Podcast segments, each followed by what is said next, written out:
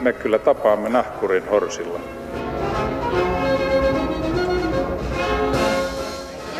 Mä sanoin, että minä juon nyt kahvia.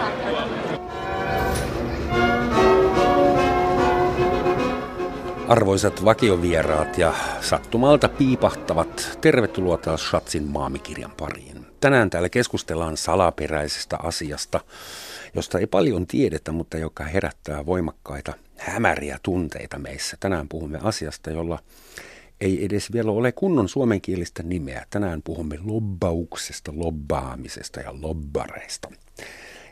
Ja sanallista arkua on meille kohta avaavat tutkiva journalisti Jaana Kivi. Huomenta, tervetuloa. Kiitos ja huomenta. Ja ammattilobbari Petri Laesmaa, tervetuloa. Kiitoksia. Joka on aikamoisessa flunssassa. Kiitos kun jaksoit kuitenkin. Älä no, tartuta. Toivottavasti tässä yksi mies yksi ääni toimii. Kröhiä saa. Joo, kiitos. Meillä on lähetysikkuna auki suuressa mahtavassa internetissä. Sitä kautta voitte itse harrastaa vähän lobbaamista ja laittaa vaikka meille viestiä. Petri, sä nyt olet vähän altavastaajana tässä, että lobbauksella on huono maine.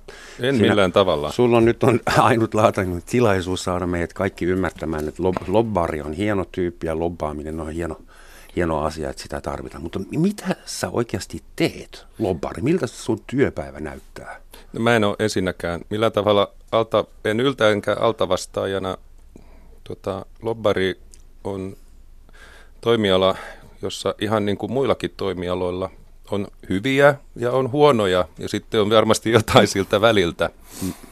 Mä olen sanonut jossain tilaisuudessa, jos katsoo mitä itse teen työkseni, että mä olen lobbari hyvän puolesta pahaa vastaan tietenkin. Mun työni on, niin siis mä työskentelen Brysselissä veikkauksen voittovarojen edunsaajien puolesta. Eli mun tehtävänäni on koittaa pitää huolta siitä, että EU harjoittaa politiikkaa, joka jatkossakin mahdollistaa sen, että Suomessa voidaan rahapelijärjestelmää kehittää kansallisista omista lähtökohdista. Mm-hmm. Se on minun työni. Joo, ja sulla on sitä varten siellä toimisto, työpaikka, fyysinen On, on, on, ja... on. Olen ihan fyysisesti ja, ja toivottavasti henkisestikin läsnä siellä, että tuota, ihan täyttä työtä. Ku, millaisia edellytyksiä pitää olla, jos haluaa lobbariksi? Eihän lobbariksi voi opiskella eikä valmistua. No, nauraat. ei. Vielä ainakaan. Niin. Ei vielä ainakaan.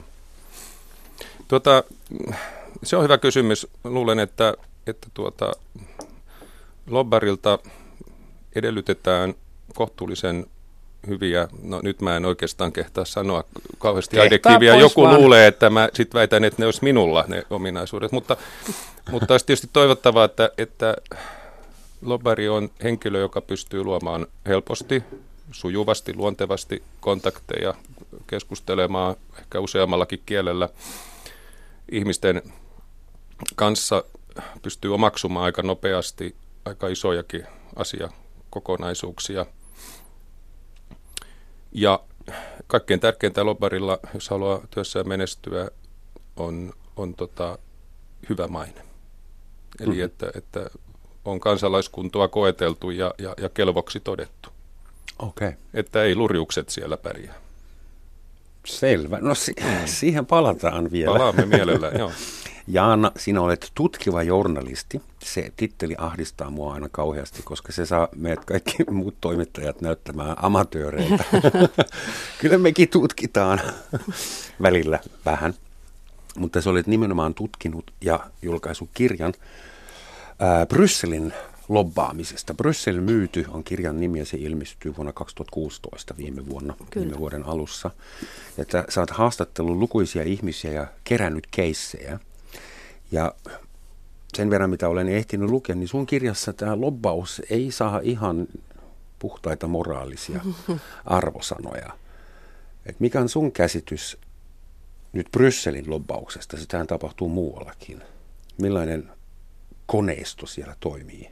No se koneisto on kyllä valtavan iso. että jos puhutaan siitä arviolta noin 30 000 ihmisen massasta, joka keskittää voimassa siihen vaikutustyöhön siellä ja siitä 17 000 on finanssialan loppareita, mikä on mun mielestä mielenkiintoinen tämmöinen pieni trivia. Mutta tuota, se demokratian kannaltahan siis lobbaus on äärimmäisen tärkeä asia. Et eihän se niin kuin, et eihän mikään poliittinen päätös synny tyhjiössä tai ei kukaan, kukaan niin kuin poliitikko ole omassa ruumiillistumassaan niin jumalolento, että pystyisi niin kuin tietämään kaikki päätökset ja niiden seuraukset ja vaikutukset tai pystyisi jotenkin puntaroimaan niin kuin päätöksiä tai lakiuudistuksia niin kuin aivan kaikelta kannalta. Että kyllä ehdottomasti niin kuin pitää olla näkökulmia ja asiantuntijoita, joita poliitikot kuulee näissä, mutta mitä mä erityisesti tässä kirjassa paino, painotan, niin on se, että missä, missä se menee se semmoinen tietynlainen sisäpiiriläisyyden ja semmoinen ulkosyrjän lobbauksen raja. Että et jos puhutaan semmoisesta tiiviistä sisäpiiristä, mikä tässä kirjassakin nousee esiin, semmoinen sanotaan noin 200 ihmisen tiivis verkosto, joiden ei niin kuin periaatteessa aina tarvitse mennä niin kuin virallisia teitä pitkin. Että soitellaan paljon ja tavataan ja asiakirjoja ei niin kuin, niitä, niitä ei niin kuin säilytetä tai niitä ei tehdä ollenkaan ja muuta tällaista, että siinä mennään sitten sille harmaalle alueelle, että todennäköisesti ne intressit, joita siellä ajetaan, niin ne on yksityisiä ja niissä liikkuu valtavat suuret pääomat ja ne on todennäköisesti juuri paljon tämmöisiä finanssialan pankkisääntelyyn tai ö,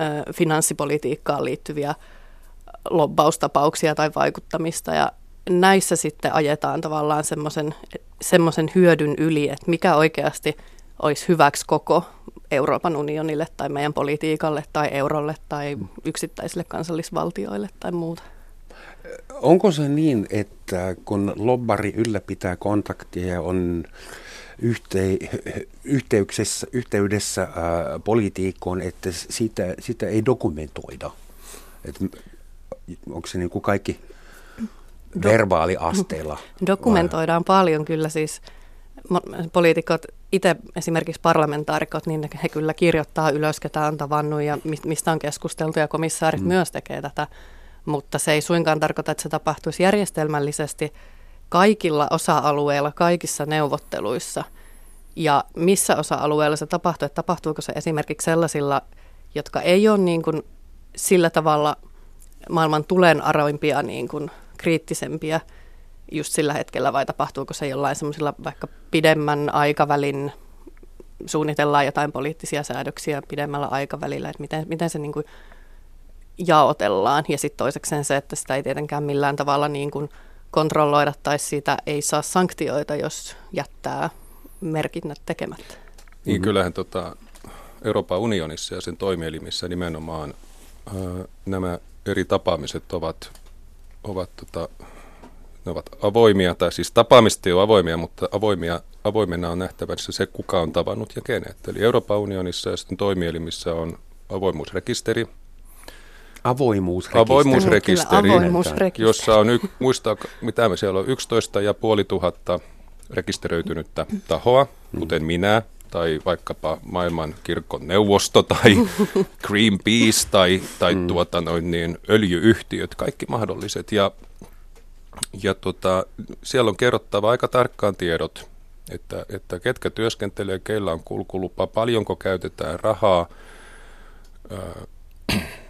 EU-lobbaamisaktiviteetteihin, paljonko on koko toimiston budjetti. Jos on kysymys yksityisestä viestintäalan yrityksestä eli ammattiloppaustoimistosta. Se on kerrottava siellä, ketkä ovat asiakkaina ja, ja paljonko asiakkuuden hinta on per vuosi, eli, eli tota hyvinkin tarkkaa, joka on oikeastaan vähän kiusallistakin näille, koska kilpailijat näkevät, että ai pahus, niillä on toi asiakas ja noin ylihintaan.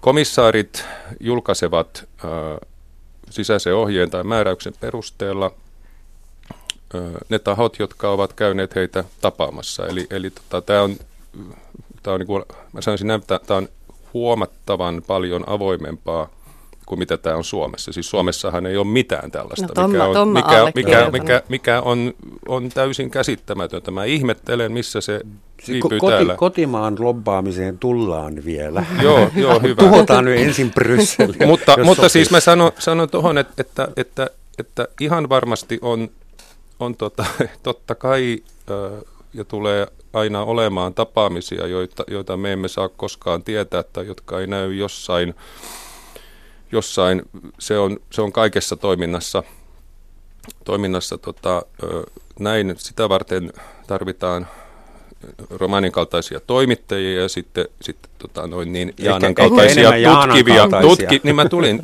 Jaanan kaltaisia tutkivia toimittajia, jotka kaivaa esiin näitä, että mitä siellä on tapahtunut. Ja mä uskon myös, myös tota, että nuo, tuo sanoit, että se 30 000 17 000 on, on finanssialaa. En tiedä, en allekirjoita, kun en tiedä, mutta uskon, että se on valtava määrä. Ja se, siihen on monia tietysti syitä, ja yksi on tämä eurokriisi, eli EU-lainsäädännöstä viime vuosina ihan valtava osa on koskenut finanssilainsäädäntöä. Et se on niin kuin yksi tekijä. Toinen on se, että hyvin paljon sellaista lainsäädäntöä, joka unionissa on, niin oikeastaan niin kuin kaikki koskee enemmän tai vähemmän hyvin herkästi finanssipuolta. Otan esimerkin asiassa, jo, jossa itse olen ollut aktiivinen ja koskee rahanpesun vastaista direktiiviä. Voitte ehkä ymmärtää, että rahapelipuolella rahanpesu on vakava hmm ongelma. No, jokainen ymmärtää, että esimerkiksi tässä direktiivissä, jos me rahapelipuolen ihmiset olemme tässä aktiivisia, niin finanssipuolen ihmiset siinä varsinkin ovat, ovat mm. niin kuin aktiivisia, koska se koskee heidän toimialansa. Sä puhuit tuosta rekisteristä. Joo. Brysselin, oliko se tämä nyt se avoimuusrekisteri, Kyllä. johon sä kuulut ja tietysti kaikki muut puhtaat, kiltit, suomalaiset lobbarit myös. Mutta sehän on vapaaehtoinen se mm. rekisteri. Mm. Siihen ei ole pakko kuulua. Ja jos siihen kuuluu 13 500 lobbaria, niin se tarkoittaa sitä, että yli puolet lobbareista, ei, Brysselin lobbareista ei, ei kuulu Ei, siihen. vaan se tarkoittaa sitä, että siihen kuuluu 13 ja puoli tuhatta tahoa. Mm, Taho. tahoa ja Just. esimerkiksi jos siellä on nyt, mä otan esimerkkinä Greenpeacein, sanoa, jossa suuri osa Greenpe- kuuluu siihen? Ei, no, esimerkiksi Greenpeacein toimistolla onko siellä 9 tai 11 ihmistä, mutta Greenpeace on rekisteröitynyt yhtenä, mm. yhtenä tahona, mutta siellä on 90 11 lobbaria. Eli onko se teidän mielestä suht kattava? Mutta onhan se... niidenkin kaikkien nimet siellä rekisterissä. Niin on, niin on mutta kun oli puhut, puhe mm. tästä, että 13 500 mm, kontra niin. 30 000, tätä tarkoitan. Kuinka vaikea homma se on tämä lobbaus? Meinaan, sehän on psykologia. Että pitää, miten se pitää kuvitella, että luuraaksa oikeasti päärakennuksen käytävillä ja sitten kun se pukuihminen tulee istuntosalista, sä otat sen hihasta Joo. kiinni ja Joo. ihan sitäkin, sitäkin, sitäkin, joo. Takki, takki kainalossa ja salkku toisessa ja hiki otsalla. Kyllä se on, on tuota, ihan siis Strasbourgissa tuota, kahvilassa, niin se on kyllä aika usein hihasta nykäisemistä. Se on meppien häiriköimistä ja kiusaamista sillä tavalla, että, että anteeksi, olisiko sulla kaksi minuuttia. Mutta tämä on vain yksi osa. Toinen, siis pääosin tätä tehdään ihan ajan kanssa etukäteen sopimalla, komissiovirkamiehiä tapaamalla, osallistumalla erilaisiin kuulemistilaisuuksiin, joita on ihan jatkuvasti. Hmm. Että, että tota, hyvin monelta, mutta on tämä välillä välillä tuulimyllyä vastaan taistelua sillä tavalla, että, että saattaa olla joku hyvin iso lainsäädäntöpaketti. Esimerkiksi nyt on yksi sellainen, vaan koskee tätäkin taloa audiovisuaalinen mediadirektiivi, how interesting. Mutta meillä on yksi pienen pieni murunen, joka me haluttaisiin sinne. Ja, ja sellaisen niin kuin sisään saaminen on, on se aikamoisen väännön takana. Mikä se murunen on? No se on, me yritettäisiin sellaista kirjausta, joka joka antaisi vähän enemmän mahdollisuuksia estää laiton rahapelimainonta satelliittikanavilla. Okei, okay, tämmöinen mm. detaili. Kuinka pitkällä sä saat mennä siinä, että sä yrität saada MEPin hyvälle tuulelle? Että onko sulle, kuinka, kuinka selkeät moraaliset ja, ja, ja lakitieteelliset rajat sulle on asetettu? Paljonko sä saat ostaa viinaa ja eläintarhaan saat varmaan viedä, mutta jonnekin muualle ehkä et. et millaisia sääntöjä sulla on vai onko se MEPistä kiinni, mi- mihin hän Muuten, muuten Strasbourgin parlamenttirakennuksen vieressä on puisto, jossa on, on pieneläintarha. Mä olen ollut siellä kerran yhden MEPin kanssa, että hyvin arvasit, mutta tuota, mut se on, sinne on ilmainen sisäänpääsy. Siis ihan normaalit selkeät moraalisäännökset tietysti, tietysti tuota, tarjotaan kahvia tai lasillinen tai illallinen.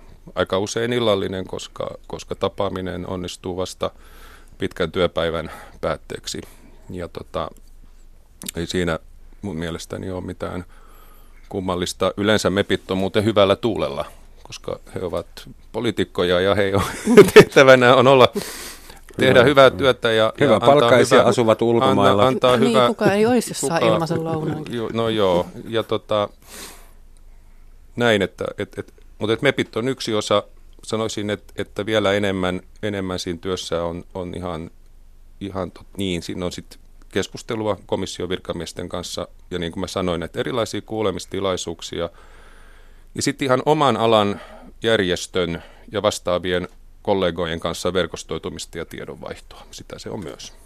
Te ette siis ole niinkään kilpailijoita keskenänne, vaan enemmän kollegoita, lobbarit. Vai?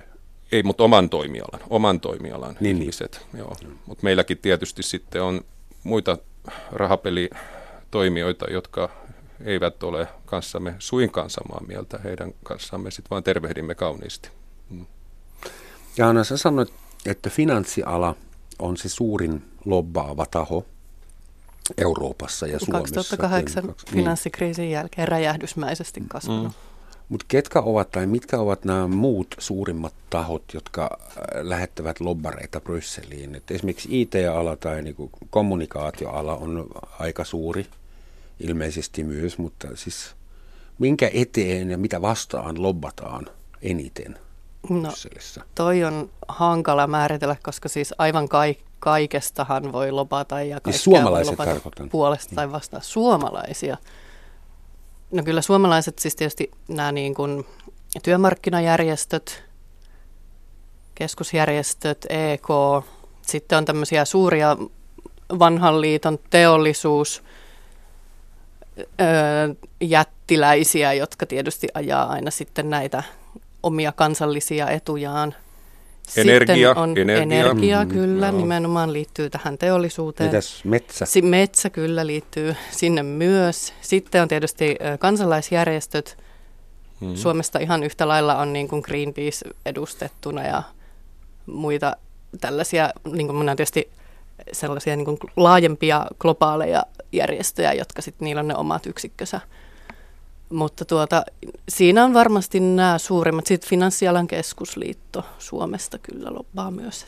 Mutta mä sanoisin tuosta rekisteristä, mistä äsken puhuit, että kyllä, kyllä, että sen, sen alle kirjoitan, että, että Suomessa tosiaan oli nyt, ollaan vielä aika, aika jälkijunassa, mutta myös kyllä komissio on ottanut valtavia positiiviseen suuntaan meneviä harppauksia tässä läpinäkyvyydessä, mutta silti tämä ei vielä ihan ole riittävää, koska et vaikka on olemassa vapaaehtoinen läpinäkyvyysrekisteri, jota onneksi myös noudatetaan jonkin verran, mutta silti se perustuu aika lailla semmoiseen vielä hyvän tahdon varassa toimivaan merkintään, että tavallaan lobbarit haluaa myös edistää sitä omaa ammattiaan sillä, että he näyttää, että me toimimme läpinäkyvästi.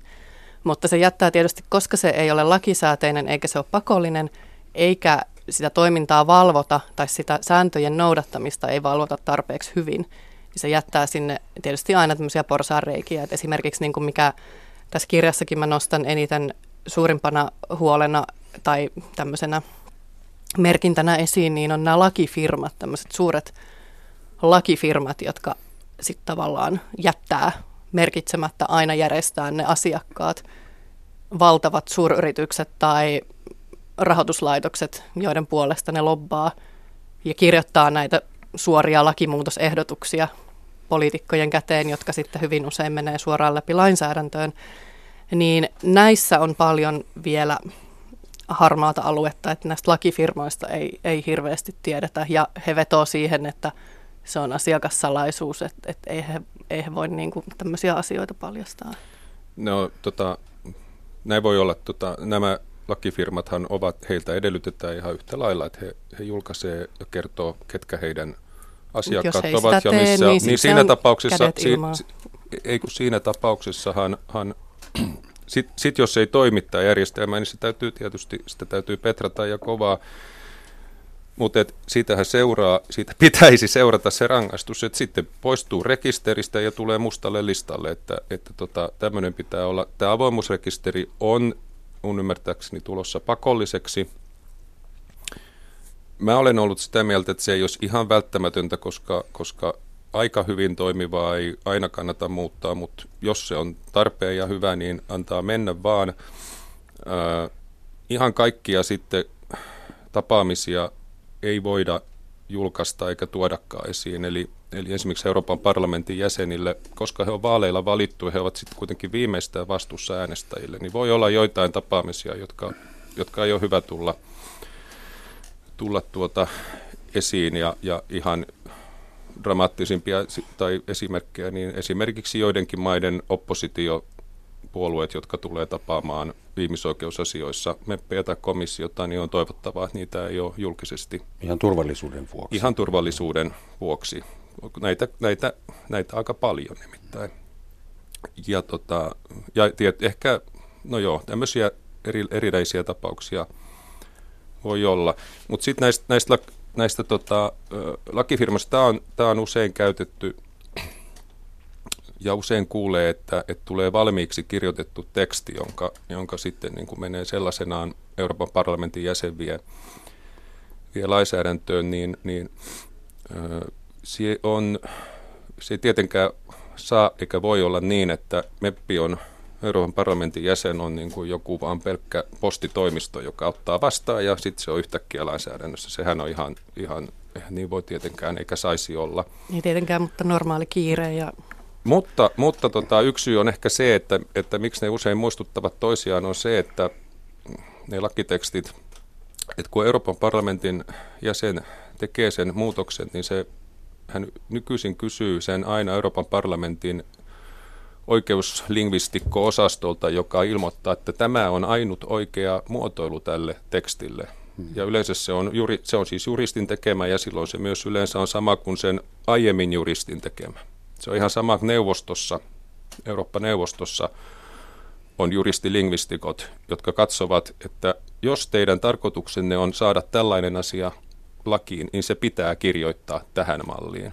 Ihan oikeuslingvisti. Eikö se ole hieno? on, joo. En, en tiennyt, että siis kun lakeja, joo, on koska lakeja ei voi, jos lainsäätäjällä on tahto, että minä nyt haluan, että tämä asia toteutuu tällä tavalla – niin jotta se toteutuu, niin se pitää olla aivan eksaktisti kirjoitettu. Siinä oikeastaan ei ole niin kuin muita mahdollisuuksia kuin yleensä yksi lausemuoto. Jos siellä on joku sana väärinpäin, niin se tulkitaan viimeistään unionin tuomioistuimessa väärin, tai toisin kuin mikä oli alun perin lainsäätäjän tarkoitus. Hmm. Semmoinen aikaperspektiivi. Suomi on nyt ollut EU-jäsenmaana 22 vuotta ja risat. Ja silloin ennen 1009, laskinko mä oikein? Joo. 95, joo, joo suurin piirtein. Ja silloin vuonna 1995 ennen sitä, niin oliko tilanne semmoinen, että Brysselissä ei ollut yhtään suomalaisia lobbareita, vai lobbattiinko siellä jo ennen jäsenyyttä? Kyllä lobbattiin. Luulisi, kyllä. että joku oli siellä valmistelussa. Ilman muuta, niin ja siis, koska Suomi oli hyvin riippuvainen kauppa, noista kauppasopimuksista, EUn, Euroopan yhteisöjen kanssa, niin, niin tota, me olimme EUn ulkopuolella, niin, niin suomalaisella, varsinkin te, juuri teollisuudella ja vientiteollisuudella oli etuja ajettavanaan siellä. Millaisia lobbareita, Jaana, sä oot käynyt tutustumassa heihin oikein roppakaupalla. Mm-hmm. Millaisia lobbareita suomalaiset ovat? Että havaitsitko mitään kansallisia eroja? Onko suomalainen yhtä hyvä lobbari, erilainen, no, parempi? Tota, suomalaiset lobbarit noin pääpiirteittäin sai kyllä mun haastateltavilta positiivista palautetta. Et suomalainen lobbari osaa käyttäytyä, tietää niin kuin oikea-aikaisuuden ja semmoiset tietynlaiset hyvät, kunnioittavat käytöstavat. Ja siis lähinnä puhun tämmöisistä niin kuin viestintätoimistoista tai niin kuin vaikuttajaviestiöistä, jotka siellä toimii. Mutta sitten tällaiset suuremmat vanhat teollisuusjyyrät, niin nämä saisit kyllä negatiivista palautetta, että he jotenkin puskee tosi semmoisen vanhakantaisen tavan mukaan asioitaan läpi ja ottaa siitä nokkiinsa, jos heitä ei sitten kuunnella. Ja sitten myös jossain määrin EK sai vähän noottia. EK? Joo, komissio, joo. Siis elinkeinoelämän keskus. El, ah, sorry, Euroopan komissio. Kato, Eikö? pitää olla tarkka. että tuota, heillä oli myös jotain tämmöistä, sitä sanottiin aggressiiviseksi painostamiseksi, mutta EK ei ainakaan itse allekirjoittanut tämmöistä, tämmöistä käytöstä, vaikka mä nyt en hirveän syväluotavaa haastattelua EKlta saanut, että vaikka sitä pyysin, että se jäi aika pintapuoliseksi se haastattelu, että he ei suostunut oikein yhteistyöhön mun kanssa. Et, mutta tota, joo, että et kyllä niin tämmöinen viestintätoimistojen tekemä lobbaus, siitä sanottiin etenkin sitä, että ö, suomalaiset PK-yritykset on saanut siitä hyötyä, koska he ei välttämättä ymmärrä sitä käytäntöä, kuinka lobata jossain Brysselissä. Ja sitten nämä viestintätoimistot ja niiden vaikuttajaviestijät niin on siinä välissä ollut oikea-aikaisesti ja tehostamassa tavallaan sitä, että tämmöiset tahot, jotka ei muuten ehkä saisi ääntään kuuluviin, niin he on sitten ollut siinä viestinviejänä. Että tätä kehuttiin suomalaislobbaamisessa, että se on aivan totta, että kyllä äkkiä menee maine, jos, jos ei osaa käyttäytyä, että mm. et niin kuin, jos puhutaan siis tämmöisistä niin kuin, tämmöisestä laajemman porukan lobbaamisesta, että just näistä viestintätoimistoista tai vaikuttajaviestiöistä mm. tai lobbausfirmoista – niin kyllä heillä äkkiä menee maine, että ei heitä sitten tavata siellä. Että mm-hmm. ei, ei mm. poliitikot halua lähteä tapaamaan heitä, jos ne on tylyjä ja ei osaa käyttäytyä ja puskee tai liikaa niin kuin painostaa tai kyselee jälkeenpäin, että no teitkö tälle asialle jo jotain, että joko on nyt niin kuin vaikutettu, että mm. joko nyt on menossa laki Miksi läpi. vasta että, viesteihin? Niin, että, että ei se, Mut se on liian... käytännön esimerkki, että mikä on semmoinen, onko sulla esimerkiksi joku sun kollega tehnyt kaikki niin kuin sitä ei olisi pitänyt tehdä? Mikä on niin kuin... No tupakkaloppaushan on mennyt niin. tuota, joo, siis muuten mä vaan sanon, että kuulostaa, tuo kuulostaa niin kuin tutulta. Mä käytän niin kuin esimerkkinä tämmöisiä, jos mä puhuin aikaisemmin komission kuulemistilaisuus. Jossain isossa kokoussalissa on alustuksia, kysymyksiä johonkin tulevaan lainsäädäntöön liittyen.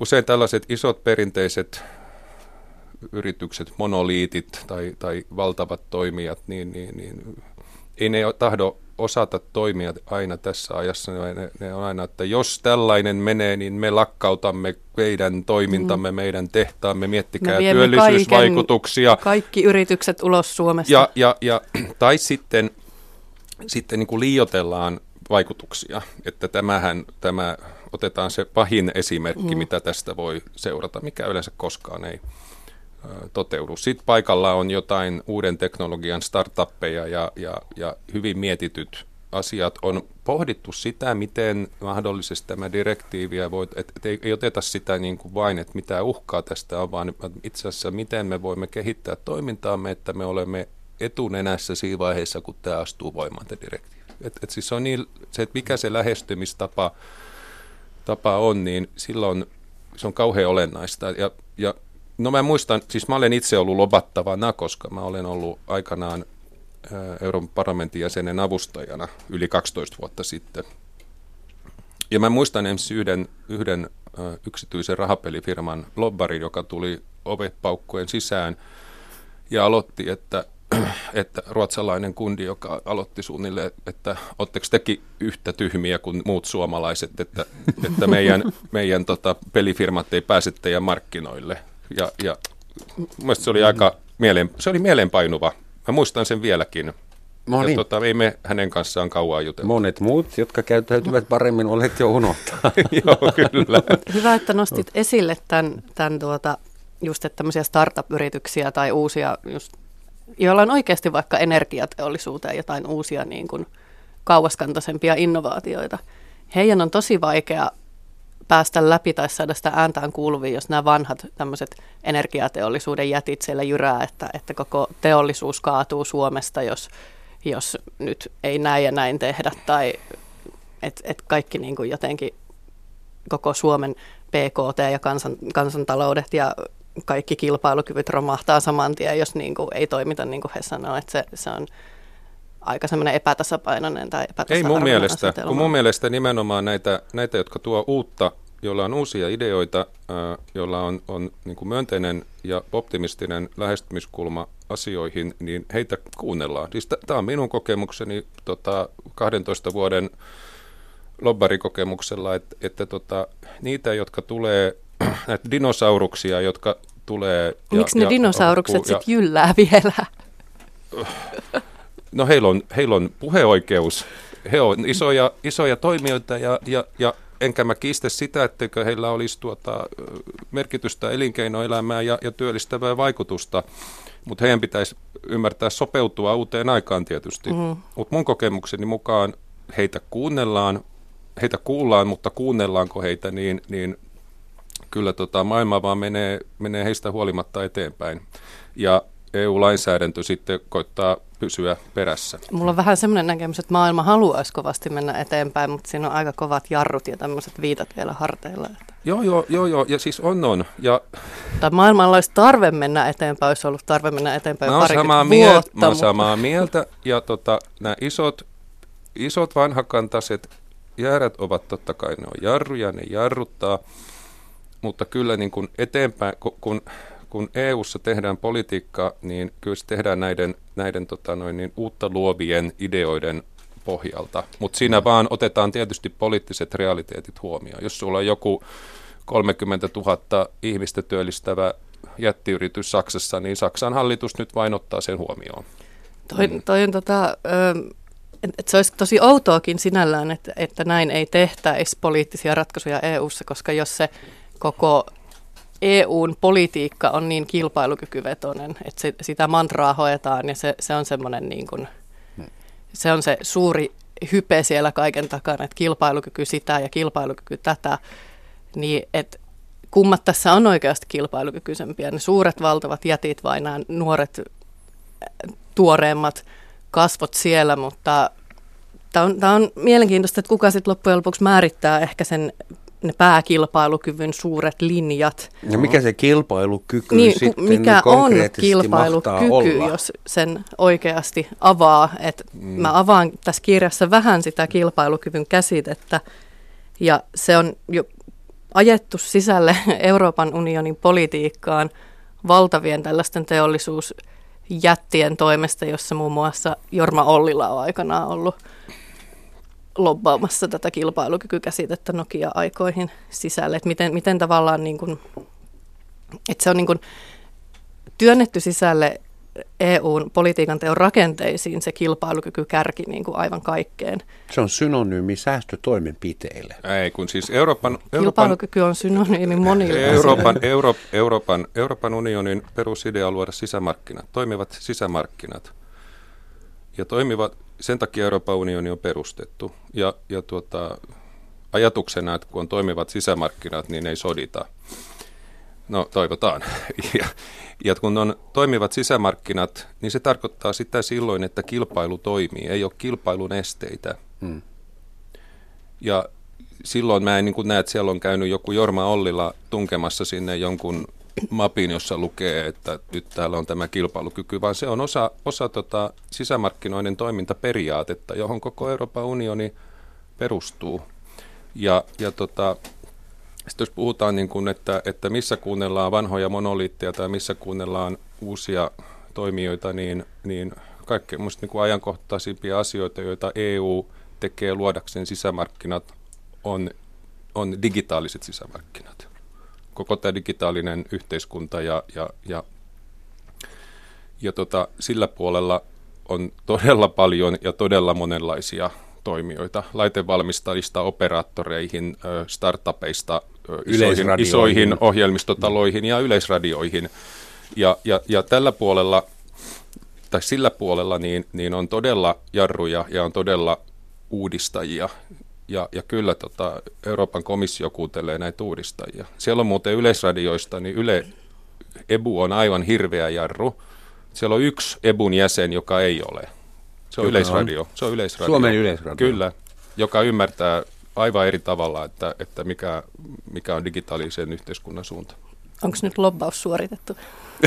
No niin. Kiitämme, Ei, mutta- kiitämme mutta tuo tästä. tuota, että- muista, se, muista huomenna Brysselissä toistaa. Joo. Joo, Et kuulostaa ehkä vähän dystooppiselta men, eh, tuo ajatus, että onko se käynyt näin, että Jorma Ollila on mennyt sen mappisa kanssa ja lopannut kilpailukyvyn meille tänne unioniin, mutta tuota, hän istui silloin kuitenkin puheenjohtajana tämmöisessä valtavassa European Roundtable of Industrialist 80-luvulla perustetussa oikein Kyllä. vanhakantaisessa teollisuusjyyrä ö, järjestössä Ja heillä on ollut valtava vaikutusvaltaa aivan kaikkeen unionissa, kaikista infrastruktuurirakennelmista, Maastrichtin sopimukseen, emuun, kilpailukykyyn, kaikkeen mitä pankkiunioniin, tähän digitaalisiin markkinoihin, mitä yhteismarkkinoihin, sisämarkkinoihin, aivan niin kuin you name it.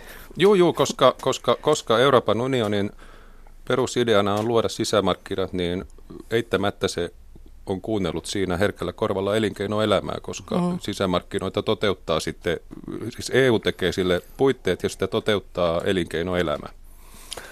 Jospa jätetään se Euroopan pyhä unioni hetkeksi taustalle, mietitään Suomen sisämarkkinoita, koska siis kuten tässä on todettu, että Brysselissä on jopa olemassa vapaaehtoinen ja kuitenkin aika kattava rekisteri, jossa lobbaavat tahot ovat niputettuna ja niitä voi tutkia ja katsoa, mutta Suomessa kotimaassa lobbataan valtavan paljon ilman minkäännäköistä kontrollia, jos oikein ymmärrät. Täällä ei ole rekisteriä mm. ja esimerkiksi Anders Bloom, joka on yksi sun haastattelema Joo, itse kyllä. lobbari, sanoi, mm. että Suomessa, Suomi on maailman kärkimaita, kun arvioidaan paljonko rahaa lobbaukseen käytetään kansalaista kohden.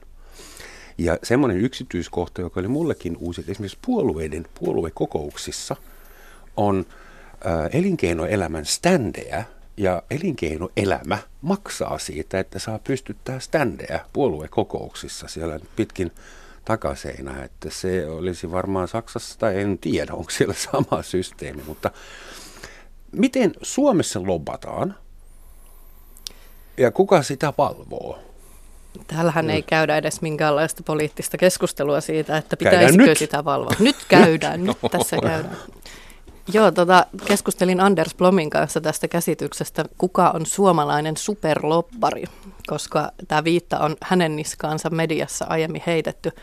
Mutta hän ei halua oikein kantaa tätä viittaa, koska hän näkee, että nämä superlobbarit on ennemmin sitten näitä työmarkkinajärjestöedustajia, että ne on näitä kolmikantaa istutettuja, näitä palkansaajajärjestöjä sekä EK ja muut tällaiset, jotka siellä sitten viilailee paljon näitä toimintojaan ja sitten niihin vaan lyödään leima päälle, että tämä on sitten hyvä näin. Että niitä, tai tavallaan, että Suomessa me ei ehkä ymmärretä edes sitä, että kuka on lobbari, kun puhutaan lobbarista.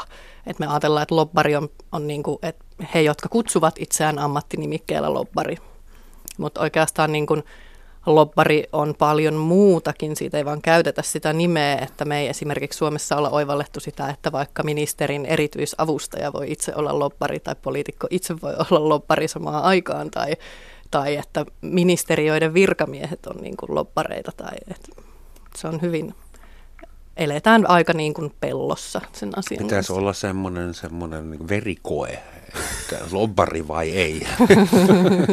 niin esimerkiksi siis, siis kun tulin tänne, tänne ohjelmaan, niin kysyit siinä, että voiko sua siis Petri oikeasti kutsua ammattimainen lobbari vähän niin kuin alta kulmien katsoa. Mä sanoin, että kyllä. Mä tarkoitin että, tällä että, hetkellä. Että, niin, niin mä tarkoitin, ja siksi mä, mä sanoin, että kyllä minä olen, jotta, jotta tota, tämäkin on osa sitä avoimuutta, että, että mä en niin kuin yhtään peittele, että minun tehtäväni on pyrkiä vaikuttamaan ö, lainsäädännön valmistelijoihin ja lainsäätäjiin.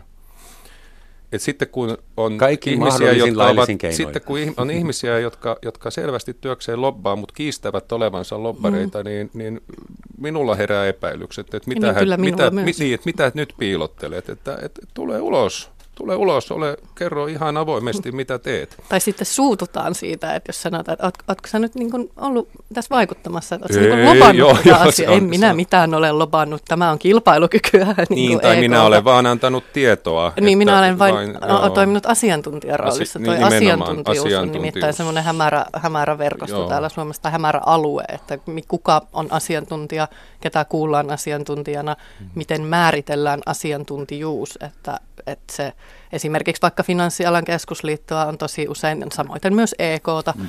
kuullaan tosi paljon esimerkiksi talouspolitiikassa tai myös talousjournalismissa niin ihan niin kuin asiantuntijana ja ne menee niin kuin, tai tai pääekonomisteja jostain Nordeasta. Ne menee asiantuntijoina. Kyllähän he tietysti tietää asiasta paljon, mutta he ei ole millään tavalla niin kuin riippumattomia asiantuntijoita. Olen ollut monta kertaa Saksa-asiantuntijana. Saksa-asiantuntija. Tiedän tismalleen. Loppaatko om- oman etusi vuoksi en, Saksaa? en todella. Saatko Yritän vaan näyttää pääomia? jo, jokseenkin fiksulta.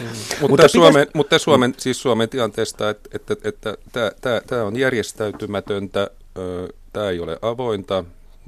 Mä olen ollut ennenkin täällä, täällä tota Helsingissä puhumassa EU-lobbauksista ja, ja sitten mä olen ollut vähän niin kuin, että, että ai, ihmiset katsoo, kun jotain häkkiapinaa, että tuolta se lobbari nyt näyttää. Ja, ja, ja sitten, sitten, sitten, tota, sitten, että jaa, jaa, ei ole edes pakollinen se rekisteri, voi hyvänen aika sentään, onpas se. Ja, ja sitten mä vaan tulen taas tähän, että no mites täällä oli. Ja sitten ihmiset, että ai juu, ai juu, että tota, ei, ei, niin ei, meillä ei taida ollakaan sellaista rekisteriä. No ei ole.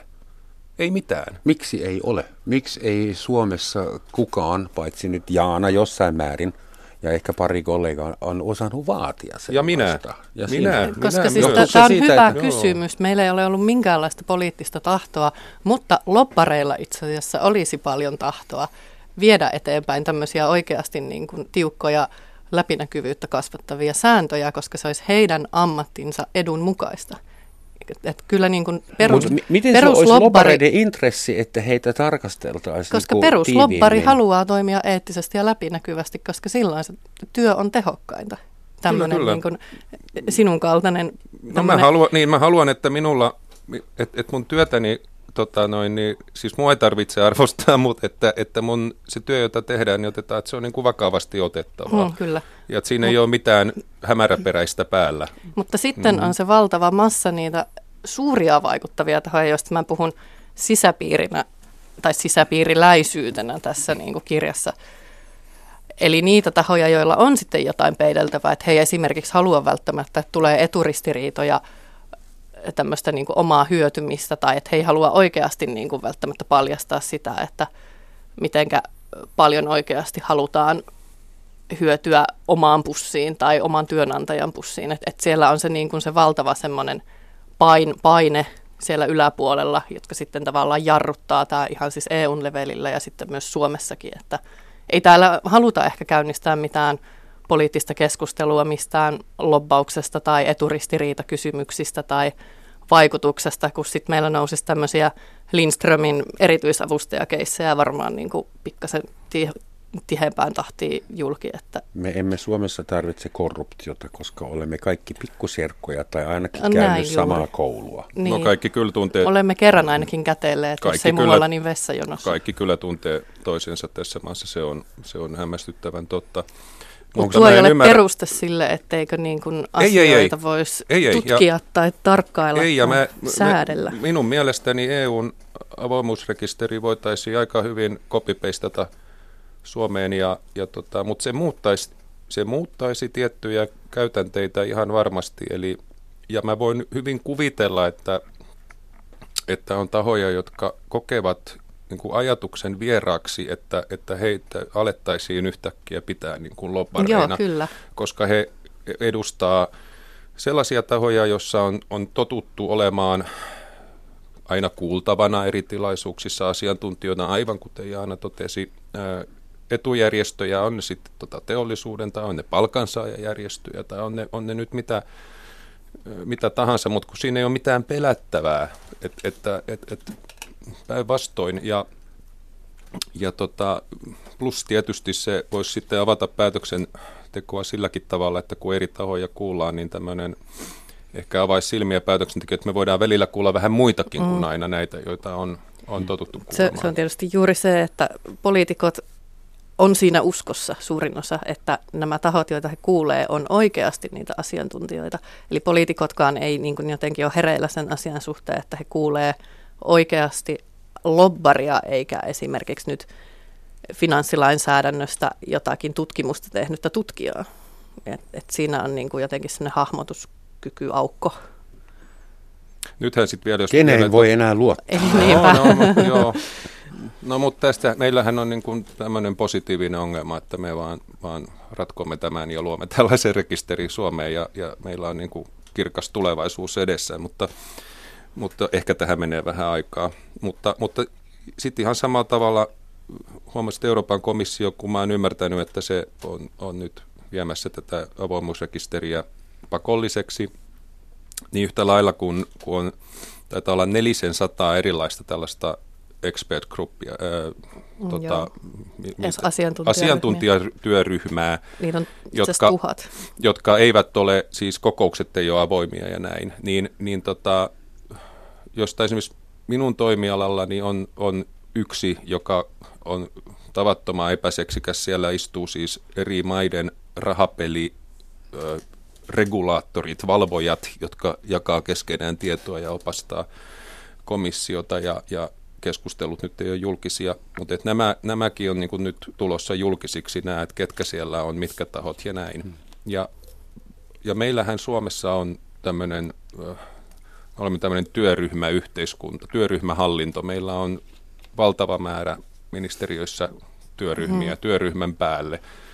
Ja tota, kyllähän ne jostain on kaivettavissa, että kun niitä on nimetty, mutta ei, mä en tiedä onko tällaista yleistä rekisteriä, jossa voi nähdä, että, että ketkä istuu ja missä ja mitkä tahot. Olisi ihan hyvä, jos ei ole. Kyllä se mun mielestä yleisen modernin dem- demokratian kannalta olisi niin kuin hyvinkin validi. Että terveysjärjestelmä läpi, ei toimisi tällä tavalla, se romahtaisi. Jos... Niin, no terveysjärjestelmä, kyllä mä haluaisin tietää niin kuin myös tämmöisiä työryhmiä tai vaikuttavia tahoja sote-uudistuksen taustalta, että mitä mä tuossa vähän kirjassa sivuankin, niin löytyi hieman sellaista, että siis Business Europe, elinkeinoelämän, esimerkiksi EK on emo-kattojärjestö, mm. valtavan laaja, vaikutusvaltainen lobbausjärjestö, niin he ovat antaneet ohjeistuksen, aika vakavamielisen ohjeistuksen aikanaan, että Suomessa pitäisi uudistaa terveydenhoitojärjestelmää kilpailukykyisempään suuntaan. Että kuka sen sitten sieltä, se oli Olli Reenin kanssa käytyä keskustelua, Olli Rehn ei mulle mitään kommentoinut tästä asiasta. En saanut häneltä yhtään mitään muuta kuin kieltämän vastauksen rättiä naamalle. Anteeksi. Mutta tuota, joo, että kuka sen toiselta Suomea ja miten se on sitten lyöty tämä sote-uudistus kokonaisuutena läpi Suomen politiikkaan, mun, mun, tai tähän niin kuin, missä tilanteessa se nyt tällä hetkellä on. Että kyllä mun mielestä olisi tosi mielenkiintoista avata sotea soteen takaa Luuletko, että sieltä löytyisi luurankoja? Sieltä voisi löytyä mielenkiintoisia mm. asioita, mutta tähän tietysti tämmöiseen niin kuin auttaisi älyttömästi se, että meillä olisi olemassa tämmöinen läpinäkyvyysrekisteri, että en minäkään tätä kirjaa olisi voinut kirjoittaa, jos ei olisi olemassa jo semmoinen rekisteri, mikä tällä hetkellä on olemassa komissio tai niin kuin Euroopan unionissa, ja jos ei olisi semmoisia kansalaisjärjestöjä, jotka on parikymmentä vuotta Euroopassa tutkinut ja mm-hmm. kartottanut tätä loppausta ja lobbauksen vaikutusta poliittiseen päätöksentekoon ja heidän ansiostaanhan itse asiassa jopa meillä on tämä rekisteri EU:ssa, koska he on aikanaan luonut poliittista painetta komissioon, jotta tällainen rekisteri saataisiin ja he vaativat silloin, että se pitää olla lakisääteinen ja pakollinen. Ja virolainen komissaari Siim Kallas otti sitten siitä kopiin ja vei sitä eteenpäin ja sitten poliittisen kompromissin tuloksena siitä tuli tämä vapaaehtoinen. Mutta tuota, se oli jo se oli jo läpimurto, mutta sitä ei olisi, ellei olisi tätä hyvin, hyvin paljon isoa myyrän työtä tekevää kansalaisjärjestökenttää Euroopassa. Että. Tämä on juuri näissä tota, näiden watchdogien tota, vahtikoirien mm. määrä, erilaisia vahtikoiria, jonka päälle tietysti on, on sitten lehdistö, niin, niin tota, ky, kyllä, kyllä se toimii hyvin tarkkaan ja, ja, ja huolellisesti ja ärhäkkäästikin mä jäin miettimään, että mikähän Business Europein vaikutus soteen Tota, niin. No, ehkä mua, ei kannata sotea nyt avata. Ei, ava, ei mennä siihen soteen, tulee vähän, sota.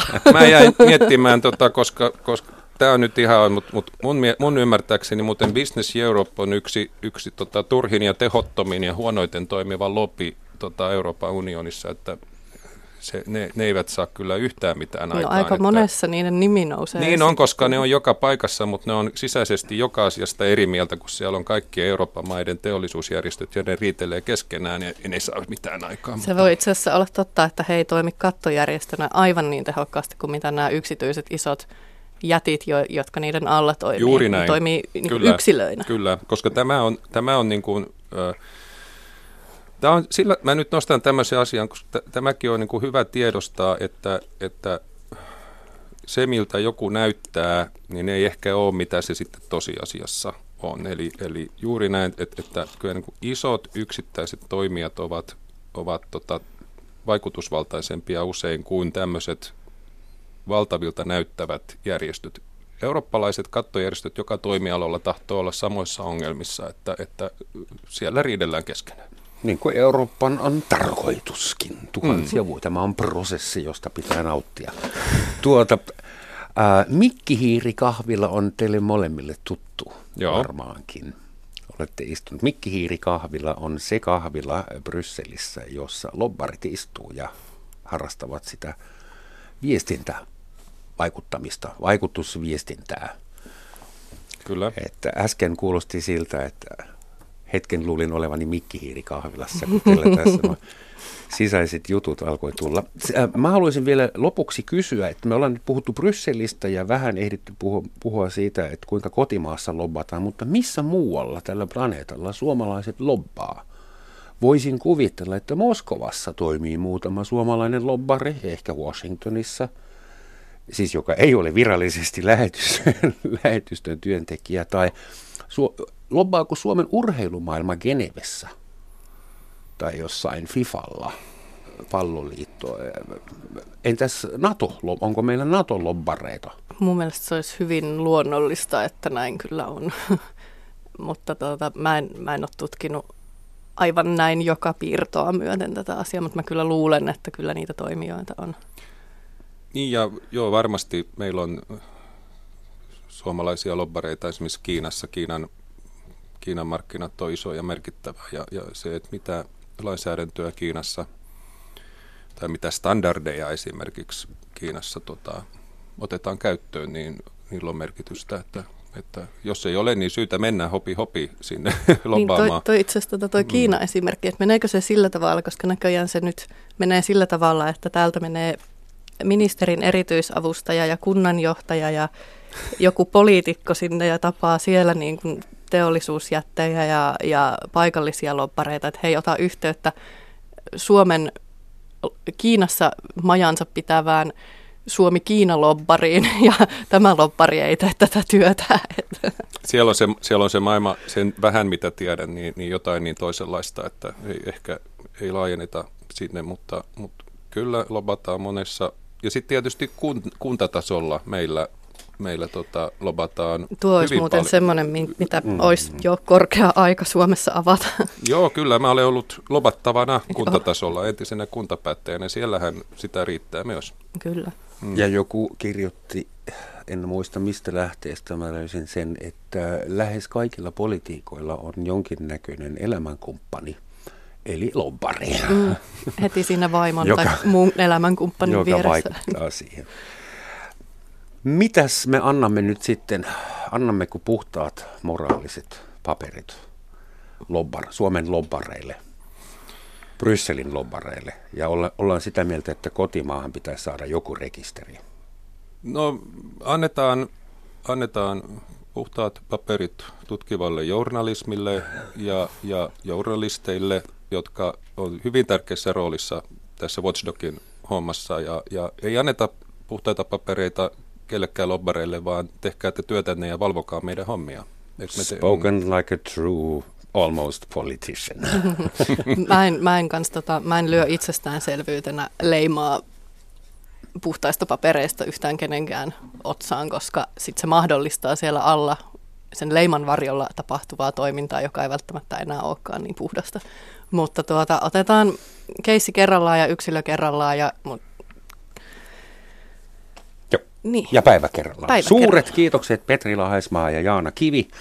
Lopuksi vielä New Yorkin kuvernööri, New Yorkin kuvernööri Andrew, Andrew Cuomon sitaatti. Liian usein hallitukset kuuntelevat lobbareiden kuiskaamiset, eivätkä kansan huutoa. Und tschüss.